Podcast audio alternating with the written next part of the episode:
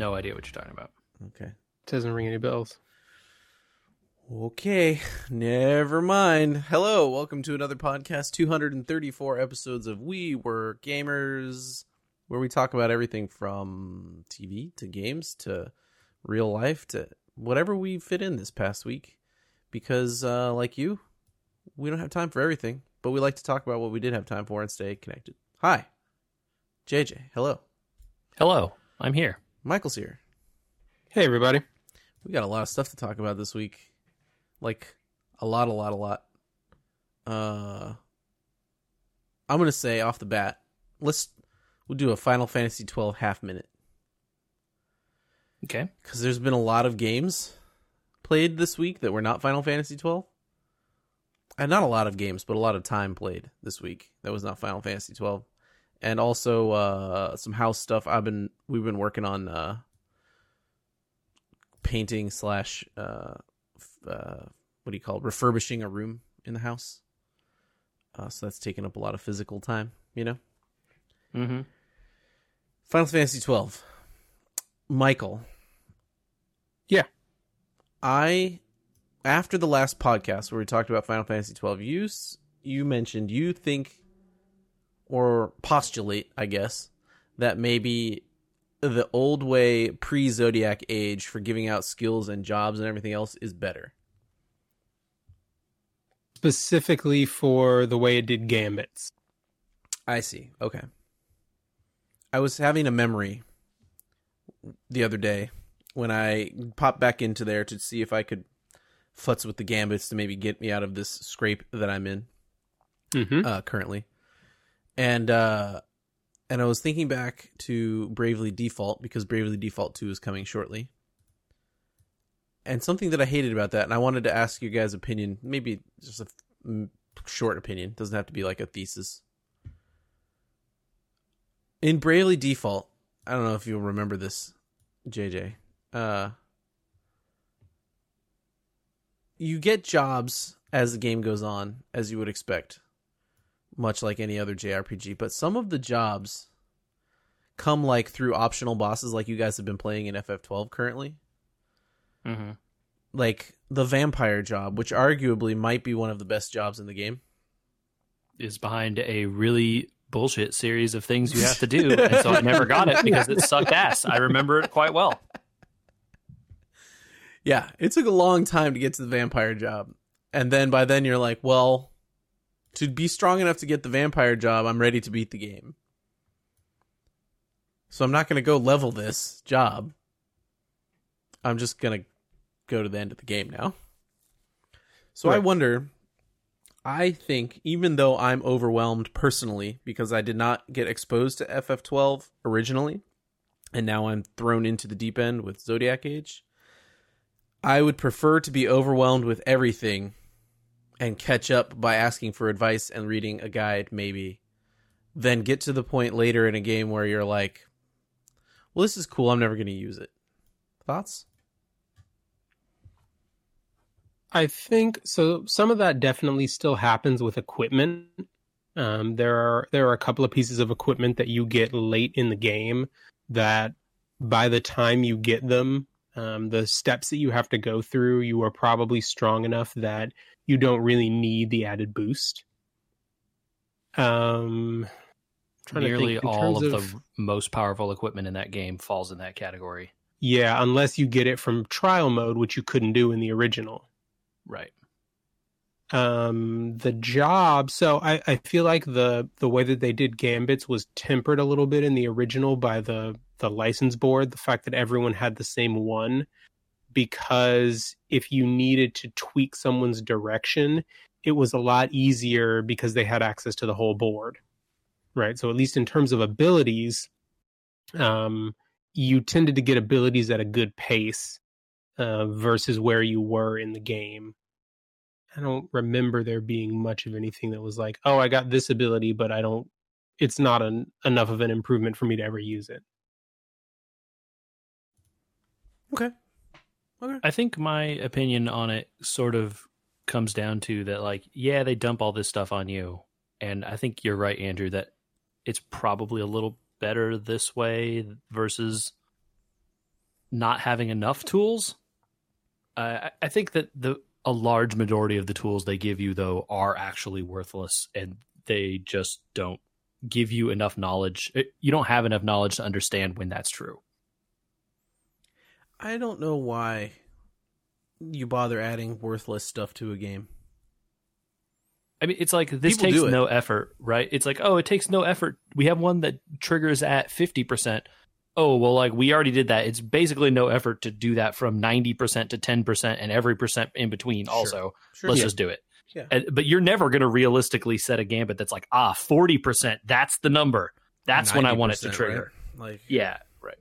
So like the 90% one actually has a use. And that's when like bosses are going to very nearly one shot you. And the second you take a damage, you want to start casting max cure or whatever.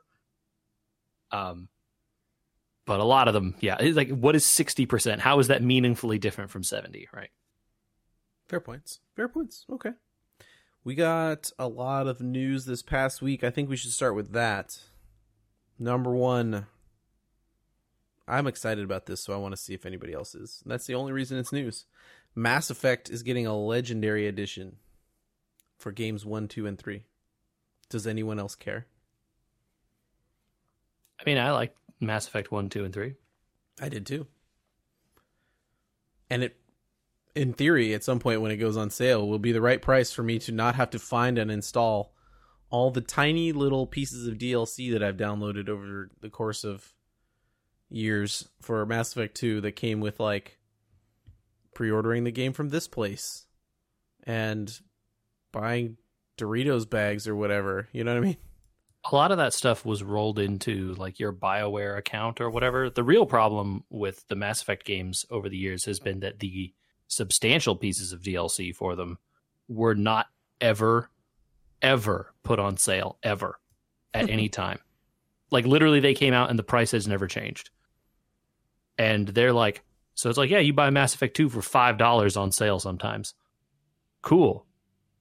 The DLC, which is, like, really good content, $20 each piece, and there's, like, three. Ooh. Oh, and then Mass Effect 3 is the same problem, right? Yeah, absolutely.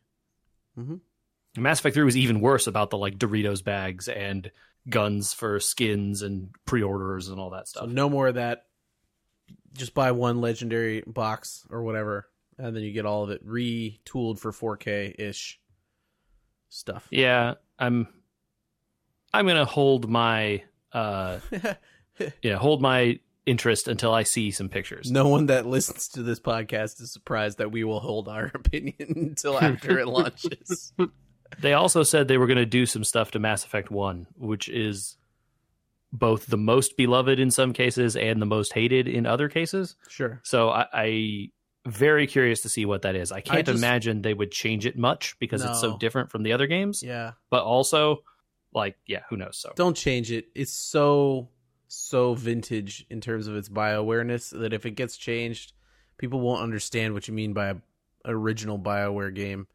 Maybe the only thing you really need is to add, like, a HUD while you're driving the Mako. Or, like, the ability to throw away tons of the useless loot that you don't need. Sure, fine. Okay. Anyway, I want to see the results. This has the chance to be, like, a really awesome collection of games, like, really beloved games. Like, there are people out there who are way crazy for these Mass Effect games. They'll tell you these ones specifically. Shepard. And, right, and what happens if you were female shepherd versus male shepherd, and all the things in between. And this has the chance to be like the Criteria Collection of Mass Effect, right? Right, yeah. Or they could poop out a remaster where they technically upscale the assets and everything is like slightly nicer or whatever. So, I don't know. Yeah, my ability to care about it depends on which side of that coin it comes down on. Well, your ability to care about it will also be defined by the fact that it would probably only come out on consoles originally. Maybe some new consoles, Michael?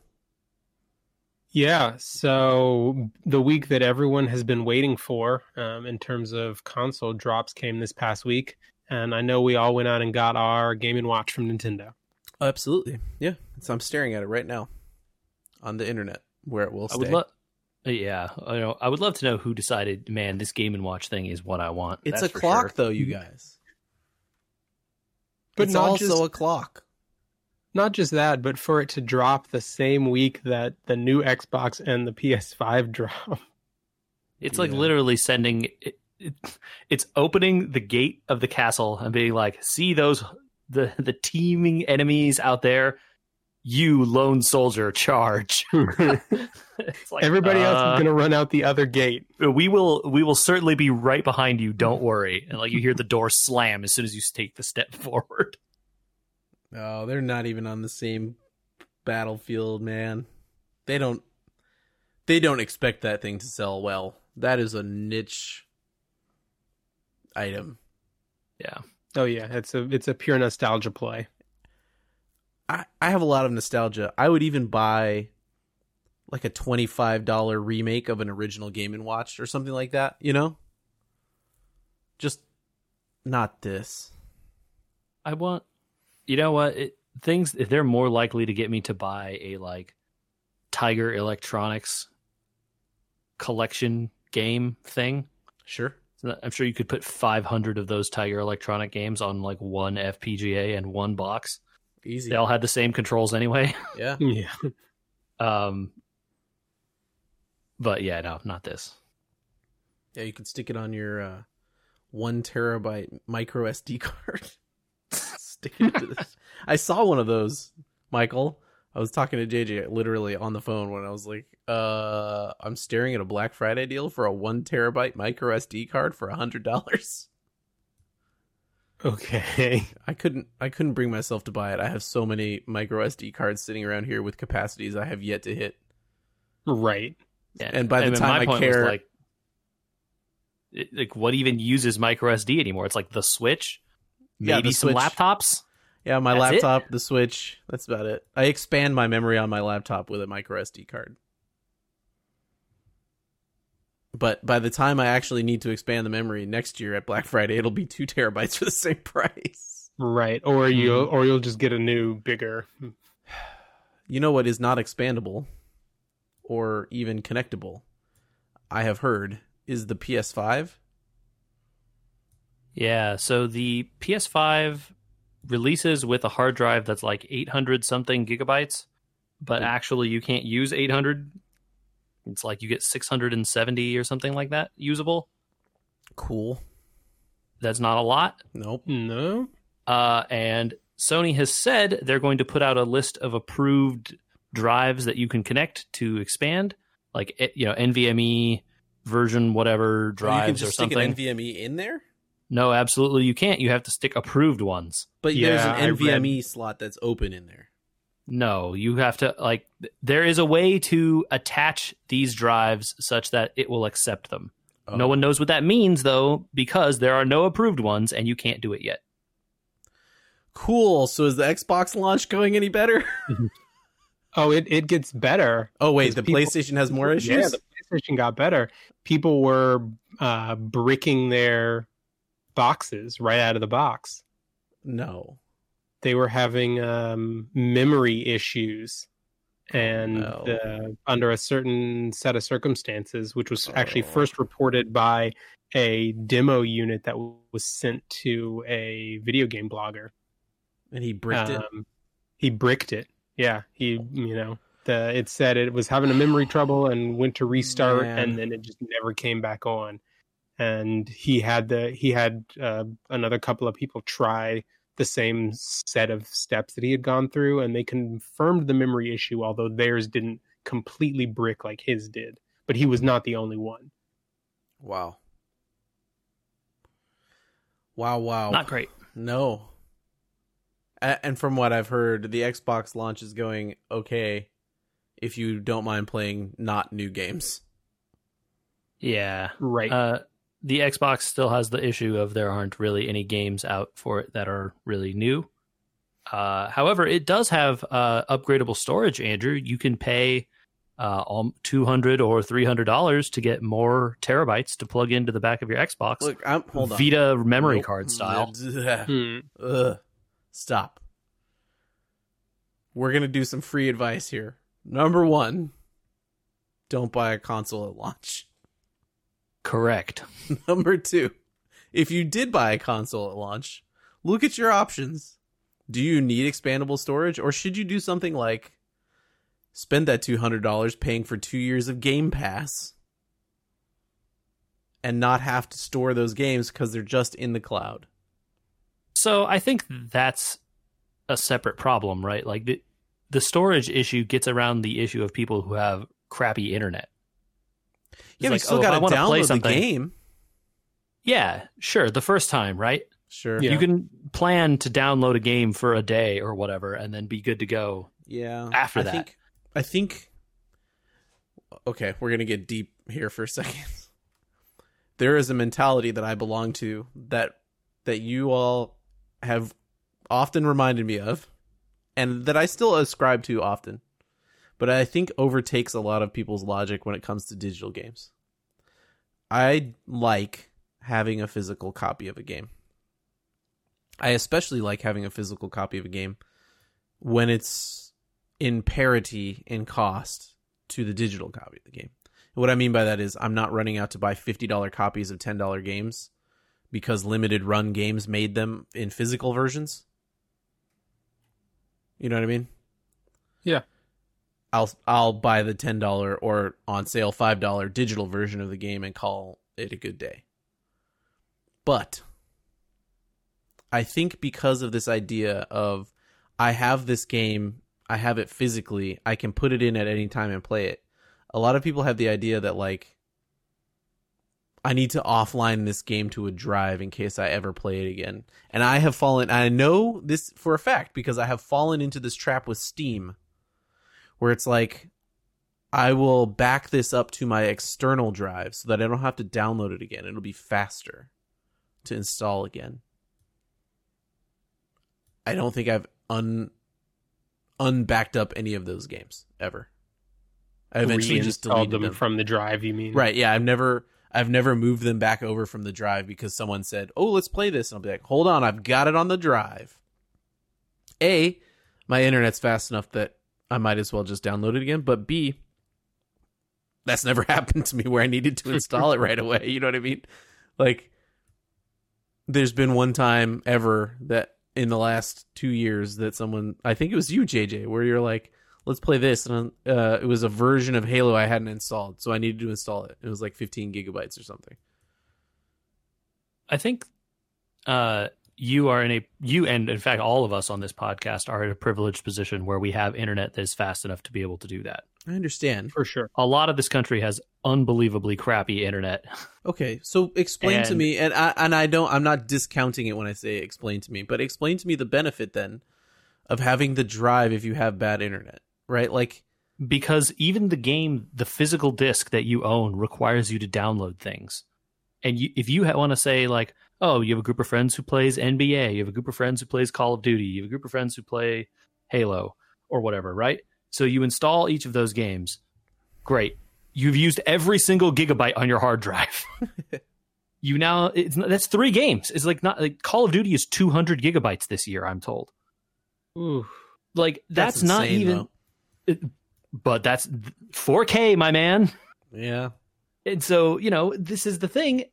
If you have to spend all day downloading a patch or whatever for one of these things, right?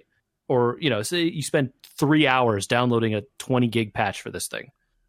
Okay, now you're set up, you're ready to play with your friends or whatever. It needs to download another 5 gigabyte patch. Shoot. Well, I'll catch you guys in like an hour or whatever. But now you're out of space. You can't install the patch. So soft rebuttal because I'm a little bit out of my depth, but you guys might not be. If your connection is bad enough that it takes you that long to download, are you going to be able to have good enough ping to play a multiplayer game with somebody like that? I know somebody that has good-ish internet but lousy Wi-Fi that still disconnects from our multiplayer games all the time. I mean, ping is unrelated to your connection status, right? If you have crappy Wi-Fi, that's your own problem. No, you can fix that. No.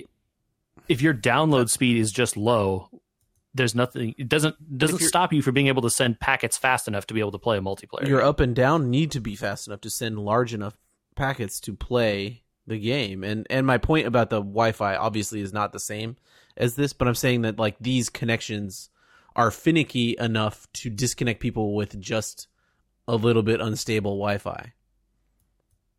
Imagine if your ping is 200-300.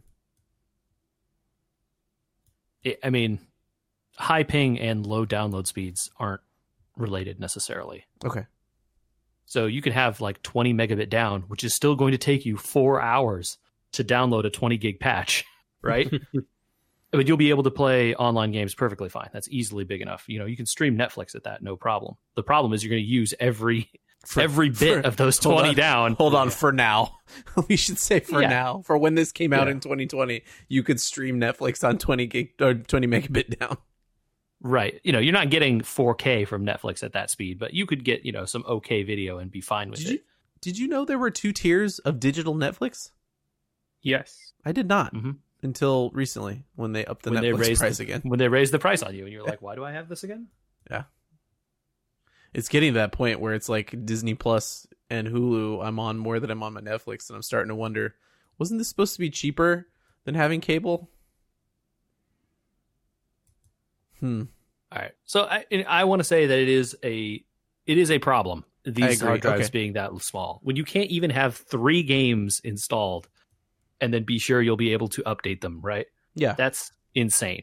Okay. Like, one game takes 1/3 of your hard drive space. Your hard drive is too small. Like, if this is your PC, I would tell you go buy some friggin' 3 terabyte thing so that you don't have this problem. Yeah. And I mean, hard drives, you know, they get cheaper every month.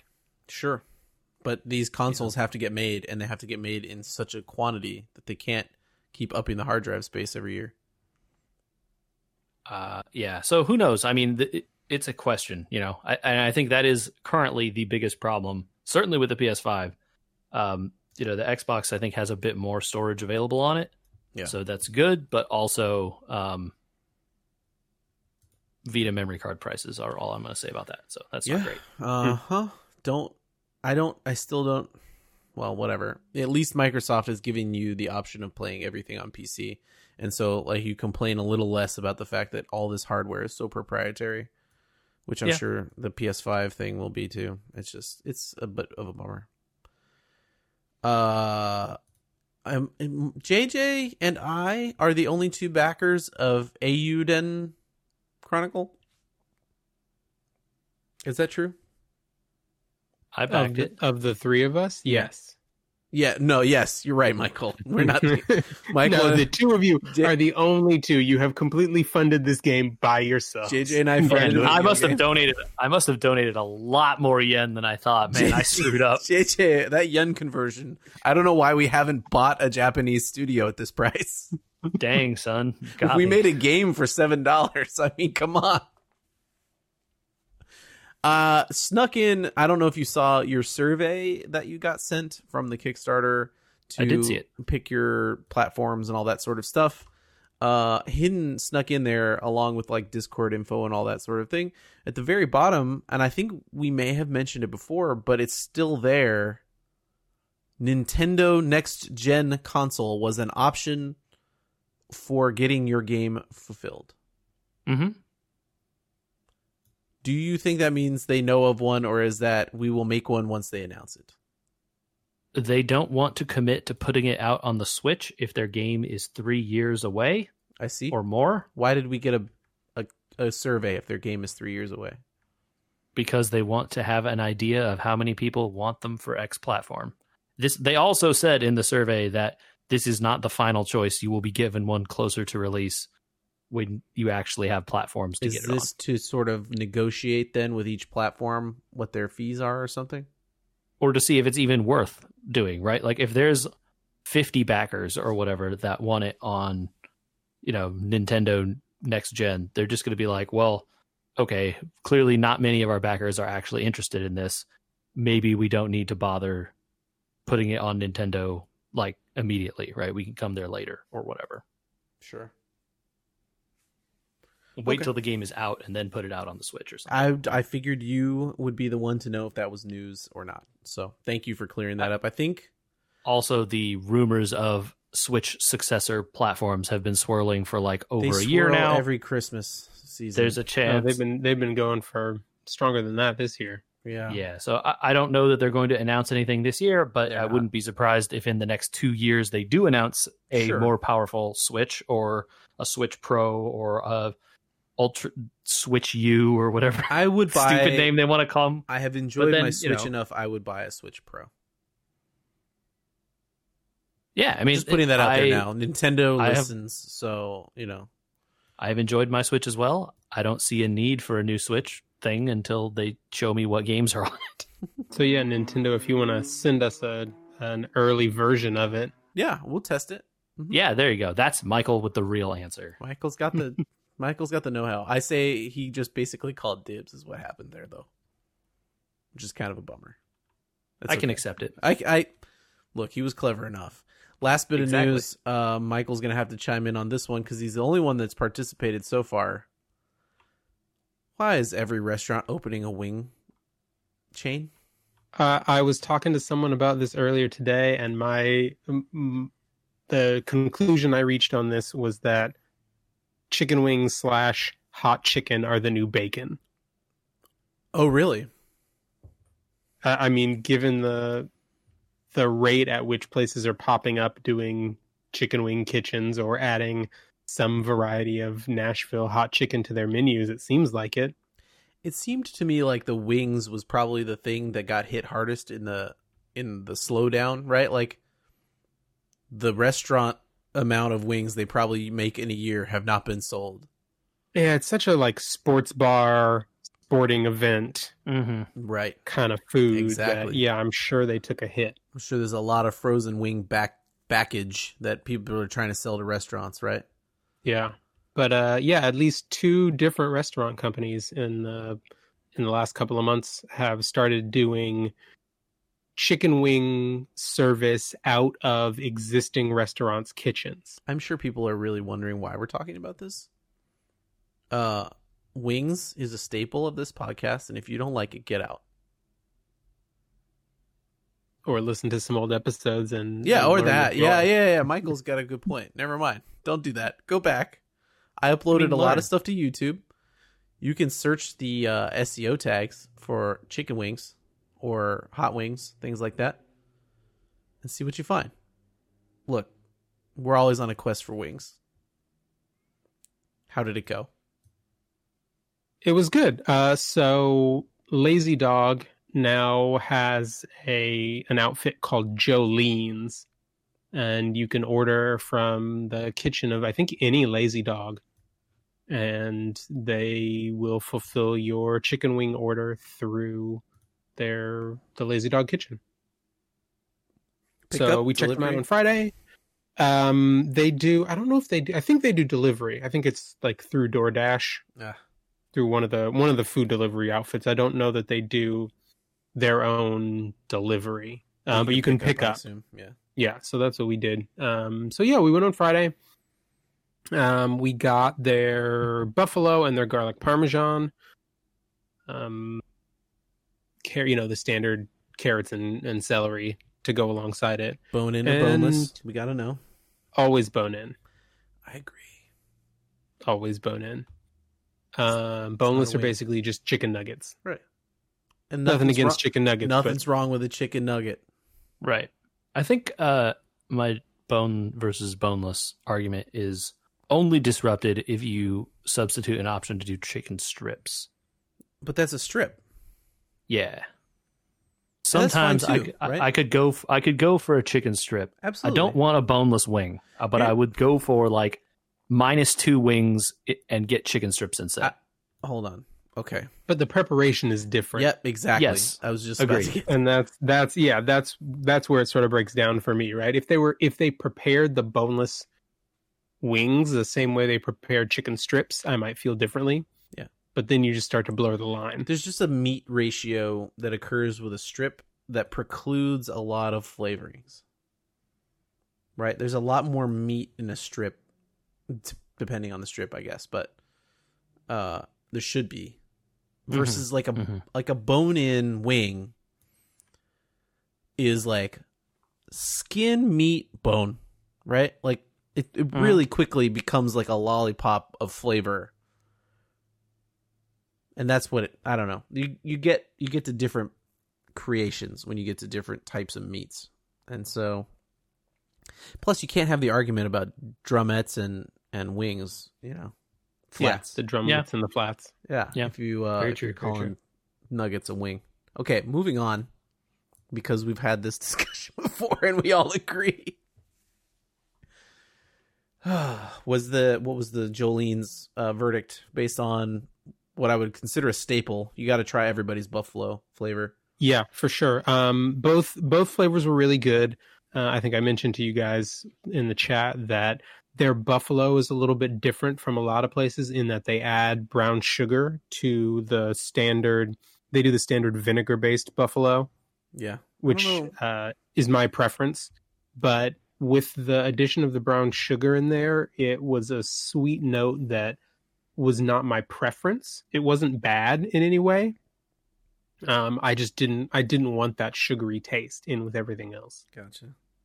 The garlic parmesan was actually kind of a surprise, though, in that it wasn't like the standard wet sauce like Buffalo Wild Wings does, or the sort of powdered parmesan like you get at Wingstop. They did a white wine garlic caper sauce and then topped the wings with shredded parmesan, which was actually really good. Sounds good. Well, the only complaint we had was a great idea because it'll stick to the wing. Yeah, the only complaint we had was that there wasn't enough of the sauce. Okay. I'll be interested to try that. I'm also going to try and jump on the Just Wing It train. See if anybody of those have rubs too, because I've kind of become a rub fan for wings. Yeah, I know there's at least one rub from Jolene's, and then are you talking about It's Just Wings? The other, mm-hmm. Yeah, that's the one out of It's Just Wings. Okay, that's out of Chili's and Maggiano's, I believe. Well, there's some of those around here. So. Yeah. All right, this podcast is about games. I think we say this every week, so we should talk about games. We try sometimes. We have some games in common this week that we got to talk about. Like, really, really need to talk about. So, JJ, you take your pick. Hearthstone or ODST? Let's do Hearthstone. Why is every single game in the entire world trying to be the only game you play because they have a battle pass? This applies to ODST as well. I just had the same sentence for whichever one. You got to keep that money rolling in, Andy.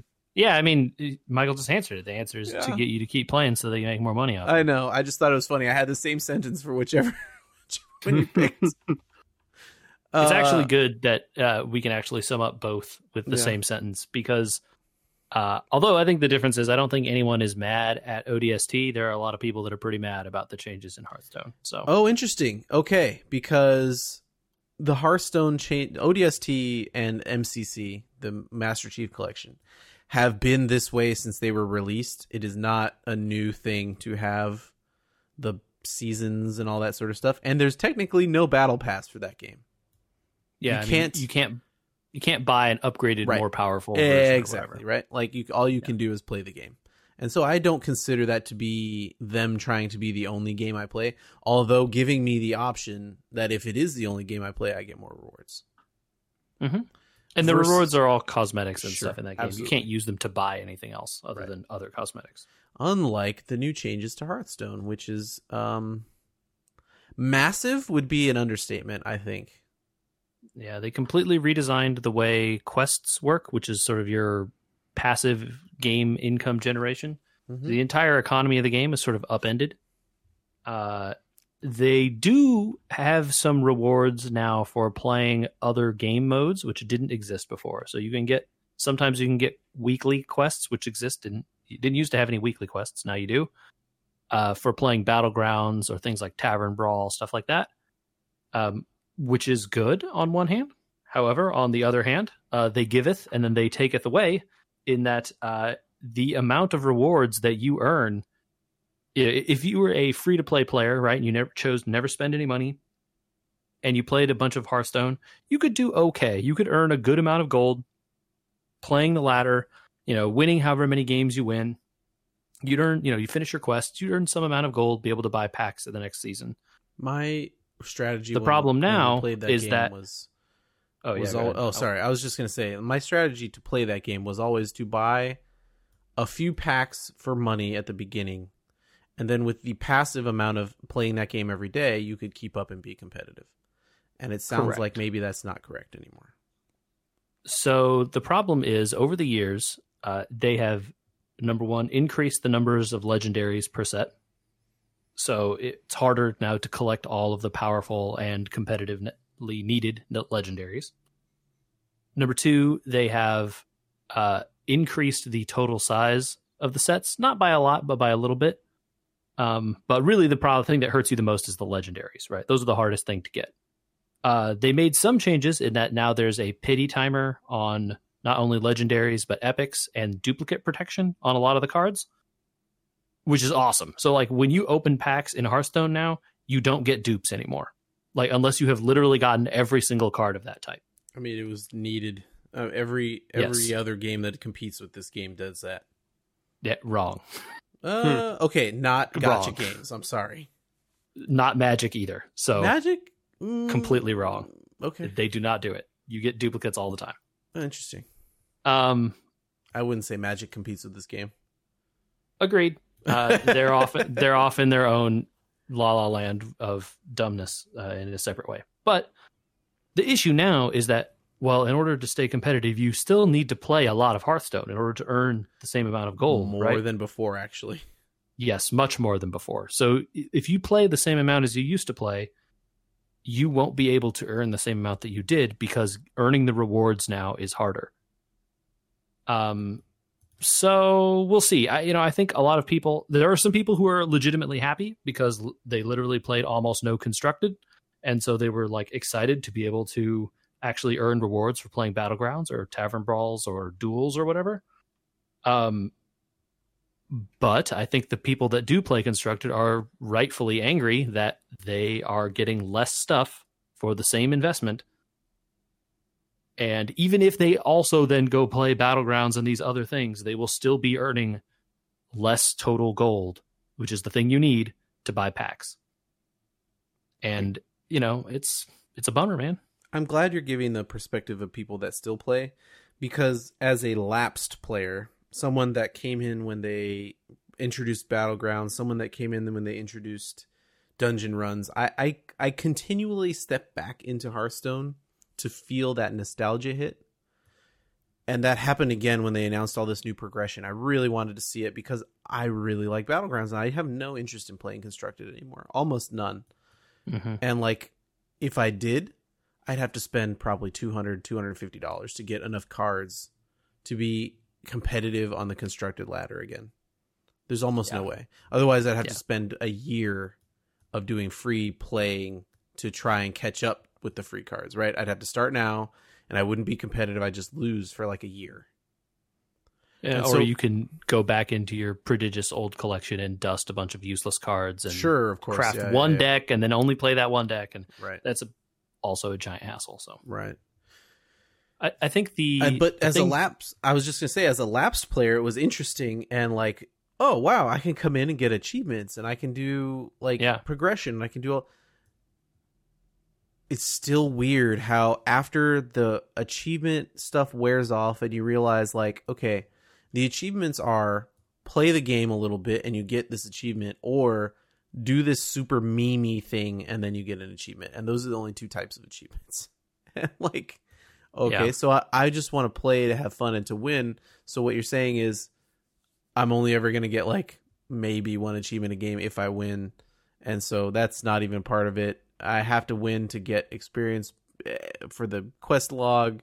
So the progression all of a sudden doesn't matter to me. And it only became about like, well, I haven't played since they introduced pirates and elementals. So I want to check that out, which I did. I think it's worth noting that the achievement system is really cool. Like it feels a lot like the same kind of achievements that exist in World of Warcraft, right? Where you can like, oh, get to this level with this faction, and you get a little achievement thing that pops up. Oh, play your first game in this mode, you get a little achievement. Do 30 damage, win a game without taking damage, you know, all these sorts of things. But like, the achievements are just points that do nothing. Just like they are in WoW, to be fair. They're just there. They don't get you anything. The stuff that matters, right, is the quests that give experience. And there are a few achievements that give experience as well, but those are along the lines of the meme ones you were talking about. It's like, oh, get a 30-30 minion and attack with it or whatever. And it's like, okay, that's never happening in a legitimate Hearthstone game. Right. Yeah, you got to do that in another game. So did you play any Battlegrounds? Did you enjoy it? I absolutely loved coming back into Battlegrounds after they added the two factions and a whole bunch of new heroes and all that sort of stuff. I see myself getting sucked into playing it for a long time again, and, you know, spending a month or two playing Battlegrounds like I did when they introduced the game, and you know, a couple times along the way as they introduced new factions, changed the heroes a lot, changed how Battlegrounds work. I could see getting sucked back into that, but after I think 2 weeks now of playing in the new Battlegrounds and waiting for the progression to hit and trying that out, I've realized, like, oh, look, I didn't touch Final Fantasy XII this week because I'm sitting here playing a 40-minute Battleground that I lost. It was fun. I had a good time. But the same complaint I had before about Hearthstone, that it becomes the only game you play, that still time applies. Trade-off. Yeah. Mm-hmm. Yeah. It still applies. So, I don't know. I think if you're halfway into Hearthstone, if you're really into Hearthstone, this is going to be a change that in the long run will be good. Unless they tune the numbers in the system, I disagree. You're making the game more expensive.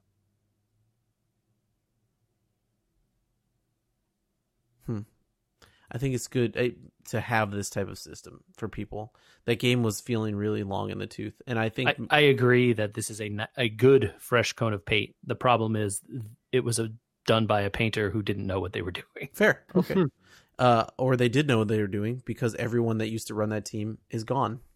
Yeah, or maybe this was done by evil accountants instead of a good painter, and that's a problem. I think the good painter was there. The good painter painted it on really well. But it's going to peel off because they use cheap paint. Maybe, yeah. You know what I mean? All right. That's my guess on Hearthstone. Yeah. Michael? I think that's all I got to say. Michael? Yeah. Have you ever played a game with good intentions? Yeah. Ever played a game with good intentions that stabs you in the back at the last minute? I'm sure I have. I'm trying to think of one specific, but nothing's coming to mind, but I'm sure I have. JJ, how betrayed did you feel at the end of our ODST night? Man, you know, look, I can't be mad. The game seems, it's dumb. It's bad. That's dumb that it does that. Yeah. We had a problem. We tried to do an achievement in ODST, and they had hacked in a way to do it in multiplayer, which they don't tell you, Michael, you have to stay in the multiplayer game. If you back out, it undoes all your progress. Oh, no. So 2 hours down the drain. Ugh. It was cool collecting all those logs and listening to the story. I enjoyed it. It was an unfinished thing that we never got to in our first playthrough. So that part was fun. Yes, we did complete it in a roundabout way. So that we got to experience the full story of ODST right before they're about to launch Halo 4 in the Master Chief Collection. And that was fun to finish. By the time this is posted, Halo 4 will be out. Yep. We just don't get all the pops for it. But I needed to tell you, JJ, of my experience with the most weird and wonderful people on the internet. Just for a minute. There's an achievement to do a 4-player, Michael, fight against waves of enemies that lasts 1 hour and 40 minutes. That puts me in mind of those old StarCraft missions where it was how long can you hold out? Yep, literally exactly that, but in Halo. And okay. We thought, no, we're never going to get this done. I joined the official Halo Discord, put out there that I was looking into this and trying to do it. And some people from all over the world, Mexico, Argentina, USA, said, yeah, sure, let's do it. One guy really carried the weight. He would disappear at times, and you'd go out there and figure out what he was doing. Oh, there were dead hunters everywhere. And the rest of us kind of just tried not to die. Okay. Cool. And that's how the achievement went. I now, JJ, have those skins. Oh, congratulations. I'm so happy that you actually did get it done. 1 hour. For reference, 42 Michael, minutes. For reference, he asked me if I wanted... We need two more. It's just me and one other guy would be perfect. You want to do this? I can hear your laughter already. I did. That's so rude. It was via chat. I just politely said no and continued playing the other game I was playing. Okay. Yeah. But I'm glad that you got it, man. That's cool. Yeah. And you know what? They were weird but wonderful people. So shout outs to the people that helped me do that achievement, because...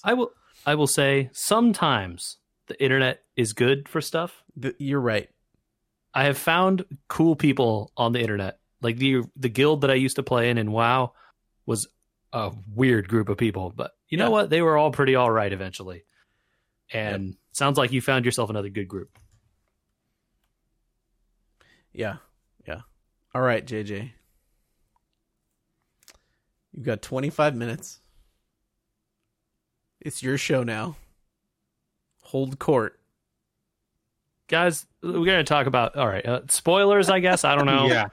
We're going to talk about the new episode of The Mandalorian. Here we go. Guys, I saw it. Andrew texted the group as like the minute it was over, I guess, and was like, this episode is legit. It's great. And I was like, it is? Because you had already seen it? No, I was like, oh, okay. Like, we all kind of thought the last episode was kind of whatever, and the first episode was really good. Yeah. And so I was like, oh, okay, you're setting the expectations here for this third one. That's going to be great. Sure. And I watched it, and like, it wasn't bad. No. I didn't have anything bad to say about this episode. It was fun. Nice to see Katie Sackhoff and stuff. Yeah. Glad that she gets work still. That's good. Interesting to find out that he's some kind of weird Mandalorian sect. That's interesting. That maybe that's something they'll explain or talk about ever again. That has been something that has bothered me since the show launched because of watching the Clone Wars. And so the feeling of relief when they were like, hey, actually, we have an explanation for this. They've been out here playing chess, Andy. No, they didn't play chess. No, but they exactly. Did. This is my whole thing. They are not out here playing four-dimensional chess with you. They are walking backwards into needing to explain things because the show got popular. I am right about that. No, you're not. You're not, because one of the X-Wing pilots from episode 2 is the lore guy. And so he had this plan, but it wasn't an abstract plan. On Carbon Scoring 2 weeks ago, Kit called it, or maybe Ken called it, and said, obviously he's some kind of sect separate from the regular Mandalorians. So like, it was not that hard of a pull. And that's what I mean by he's not playing chess, but Filoni knows what he's doing, and they have a plan for a lot of this stuff. The problem is they have a big plan for this stuff. And if you watch that Mandalorian honest trailer, which is accurate, they're going to weigh it down with a bunch of lore that you don't understand. Yes. Yeah. And so that was my takeaway from this, is like, I immediately felt at the end of this episode, well, this probably was cool for people who saw the Clone Wars show, but I didn't. Is. And so therefore I don't care about this, and it makes me not want to watch this anymore. Oh, don't do that. Because who cares? They're going to bring up a bunch of Clone Wars stuff. It's like, oh, I should have watched the Marvel S.H.I.E.L.D. TV show. No, I'm not going to do that. What the hell? Explain the thing in the thing, or don't, and then have it be mysterious. Those are your options. If they don't go back and explain all this stuff in the show and require me to know it from talking to you or going to the internet to figure out what the hell Mandalore and all this other crap is about, then I'm annoyed with this show. I don't think they're going to go that direction. Like, they left to go do their own thing, and his plot with the child is going to continue. And I don't think your lack of knowledge... I think the bigger problem is that you know just enough to be aware of what you don't know. Right? If you didn't know that she was a character from Clone Wars, you've just been watching The Mandalorian. Oh, see, I didn't know she was a character from Clone Wars, and now I'm learned that now too. It's like, this is like, it's attempting to throw cool Easter eggs in, but they throw the eggs at your car window and they break. And so now you have Easter egg all over your face. You sound, and I don't mean to ascribe this when in a situation that it may not be true, but you sound upset that they're trying to do two things at once that I think are roughly successful based on my small subset of people that don't know anything about Clone Wars, like literally nothing, and don't have the knowledge to know that they don't know, watched it and they were like, well, that's cool. There's more Mandalorians. That was it. That was the reaction. Sure. And then I made the mistake of like being like, but you don't understand. She's asking about the Darksaber. And then the person was like, what's the Darksaber? I said, remember that thing that the dude was carrying, you know, and then you go down that rabbit hole. I don't think I even caught that she said the word Darksaber. So that's cool. I'm learning a lot of things here that I didn't learn. I think the thing that Giancarlo was carrying at the end of last season is what she was asking about when she said, where is it? Okay, cool. I totally don't remember that, but I'm sure that I will find it immediately if I type the word Darksaber into the internet. Yeah, it's true. It was a cool heist-like episode, and I love heist episodes of things. I think maybe what you're saying. And I think I was frustrated that there was clearly a bunch of cool stuff going on here, and I don't get to be a part of it.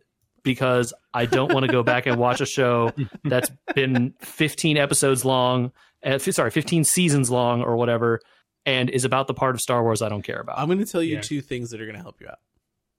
One, I can explain this in the worst way possible, and you might enjoy it. Two, I'm nodding my head, yes. You might enjoy my explanation. I don't know if you'll enjoy Star Wars after I explain it. And two, go ahead. I think something that happened here that I will admit to is that they spent a lot of time making sure people remembered who people were. And so they didn't have as fun of an episode as they could have, let's say with IG-11, where you're like, hey, cool, that's an IG droid. So if you know, you know. And if you don't, you don't. But this one was like, remember Bo-Katan, people? Whereas when they were like, they could have spent another couple minutes making the heist a little cooler. You know what I mean? This was the shortest episode of the series so far. Yep. And the premise was the coolest of the series so far.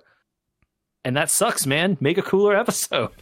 I think they should. Instead of spending time telling me about Darksabers or whatever. I mean, I honestly think they should standardize the amount of time the episodes have.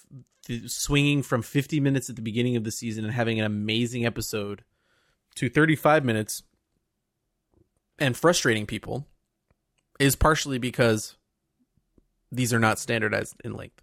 Yeah, but I feel like there's another side to that coin, which is that if you standardize the length, you're going to get some stories that they want to tell that are going to feel incomplete because they didn't have enough time to tell the story. Okay, but there should be a minimum time because I don't think that's entirely true. Things that happened in that first episode were long shots of the desert, establishing shots, getting to know characters, versus Bo-Katan in this last episode being like, I'm Bo-Katan, let's rob a thing. I think that it is cool to have establishing shots and getting to know characters. You can do cool long shots, and it adds to like almost the Western cool feel of this show, which is one of the things I like the most about it. Yeah. And then when instead you eschew all of that for a cool heist episode, that's a tonal change. You could do that, and I think it did it relatively well here. But then they got rid of all the parts of the show that I like to instead fill it with, here's stuff from the Clone Wars, hope you like it, and then I don't like it. Do you have any interest in knowing? I want to hear your bad explanation. I'm very excited. Okay. I actually am excited. I want to know. Okay. I want to put out there that I'm doing my best. This is We Were Gamers, the main pod. And I didn't do research. I'm doing this from memory. Direct the complaints to me. I will take the complaints. You'll catch flack for it in about a half an hour. Yeah, so if you want to know the real answers, I will redo this on carbon scoring, and then Ken will correct every bit of it that is wrong. Okay. Are you ready? Yeah, hit me. The story comes down to the Darksaber, which is the thing that Moff Gideon, the bad guy at the end of the last season, had in his hand when he cut himself out of his crashed TIE fighter. See, I recognized his face when he popped up on the like Imperial thing in this episode, and I was like, "Oh, that's the bad guy from last season. This is a good character thing." Yes. And then they started talking about stuff I didn't care about, and so I was like, "Oh, okay, here we go." It comes down to this guy. Bo-Katan is a. Sorry, who's Bo-Katan? Okay, Bo-Katan is the red-haired Mandalorian. Okay, one of the ones in this. She and her friends, the Night Owls, are Mandalorians from Mandalore, not foundlings, not anything else, like born and bred Mandalorians. Okay. So back Bo-Katan in like played by Katie Sackhoff. Katie Sackhoff, yes. Okay. Mm-hmm. Going back to Clone Wars era, so like episode 2, Bo-Katan's sister. I can't remember her name off the top of my head. That's going to drive Ken nuts right off the bat. We're just saying. Keep going. Bo-Katan's sister was the queen of Mandalore. Okay, so Prince Vegeta thing. Got it. She was a pacifist. And so not a Prince Vegeta thing. And so Bo-Katan was like, this is screwed up. We're Mandalorians. We're supposed to conquer the galaxy. So I'm going to create an insurgency to try and dethrone you because you're my sister. I see. They didn't hurt anybody, but they definitely like blew stuff up. You know what I mean? Mm-hmm. They join up with Pre Vizsla, who is like another Mandalorian, who started an organization called the Death Watch. If you don't remember, I'm sure. Already too complicated. Okay, so from season 1, the Death Watch are the people that found Din Djarin. Who's Din Djarin? The Mandalorian. Okay. They've never used his name, so I don't know who his name is. They have used his name. Okay. I've never heard it. Giancarlo, the bad guy, said his name. Don't remember it. Okay, so they're the ones that found him. They're kind of crazy. So at a certain point in time, Darth Maul comes back after he's cut in half with his shadow collective and uses Pre Vizsla and the Death Watch to take over Mandalore and throw Bo-Katan's sister in prison. Okay. At this point in time, Pre Vizsla has the Darksaber. Whoever has the Darksaber is kind of like a spiritual leader on Mandalore. It's like it's a lightsaber kind of, but it's not. Okay, so they're the king. Got it. Kind of, yeah. But really, Darth Maul's the king. So then, oh my god, this is all still like before New Hope. This is before New Hope. This takes place after Return of the Jedi. All this is before. This is all during the Clone Wars still.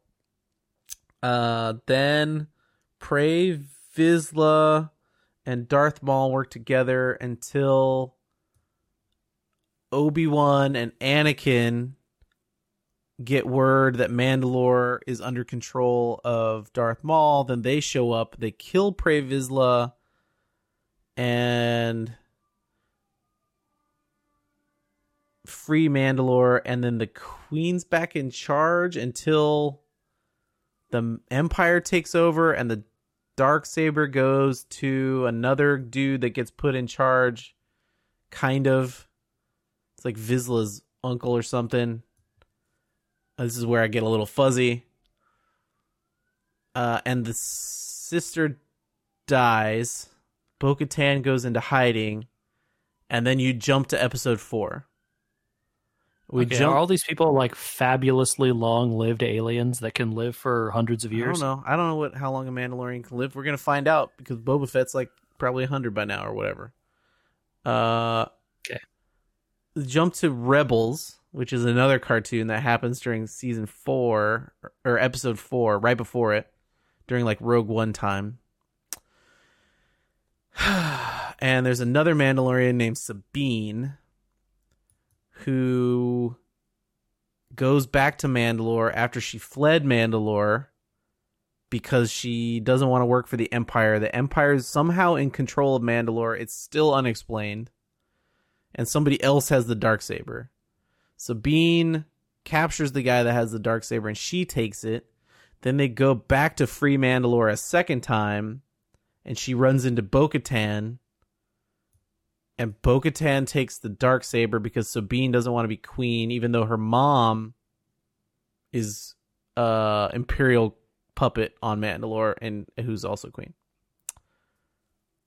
And then somehow between then and now, Bo-Katan loses the Darksaber. Okay. Which is why she's probably really pissed about the Darksaber. That explains why she was really mad at that guy, but and then yelling that word. Yeah. I did my best. Everyone, you did well. Nobody probably followed any of that. I got a little lost in the middle. I was lost too, but you know what? I was just as lost as I was watching the show, so it couldn't be worse. I was following along on Wikipedia to see how you were doing. Did I get close? You got some major points towards the beginning. It unraveled a little bit towards the end, but I'm sure Ken will set you straight. Yeah. So my final question, which maybe you do or don't know the answer to, and everyone is cool with this character who was around during the Clone Wars, having lived like 70 years or whatever until after Return of the Jedi. So the span, JJ, of all that story that Andy just told is 28 years. So you're saying from the fall of the New Republic to the beginning of the Mandalorian TV show is 28 years? Wow. No. So the 28 years is the span of that whole history piece of Mandalore that Andy told. The fall takes place in that 28-year span. And then So all the Clone Wars quote unquote show all the way through Rebels, which is all the way up to past the end of the Clone Wars, the war. So what he's saying is it's 28 years from Clone Wars to the beginning of episode 4. Everything is dated from the Battle of Yavin. So the story that Andy just told starts 19 years before the Battle of Yavin. The episode that we just watched of The Mandalorian is 9 years after the Battle of Yavin. Okay. Yeah, 28 years. Okay. So the show, The Clone Wars, takes place 28 years before episode 4. So she's a little older than Katie Sackhoff, but probably not by a ton. She was a teenager during The Clone Wars. It was pretty clear.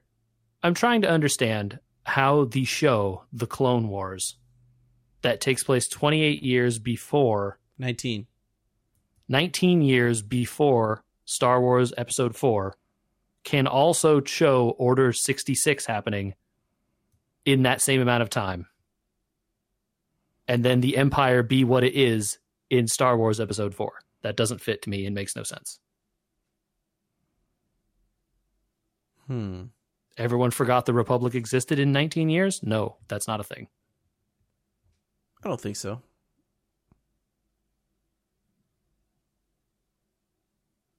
$20 years is a long time, though. So Order 66 actually takes place earlier. Okay, so are they flashing forward in this TV show? Is that what's happening here during the show? What? I don't understand the question. How is Clone Wars both showing this thing that happens at the end of the New Republic, or the Old Republic, and events that lead up to episode 4? I thought there were many, many hundreds of years in between these things. Is that wrong? No, there's not hundreds of years. How would there be hundreds of years? Anakin Skywalker is Darth Obi-Wan, Vader. Yeah. And Obi-Wan is just an old man instead of a young man.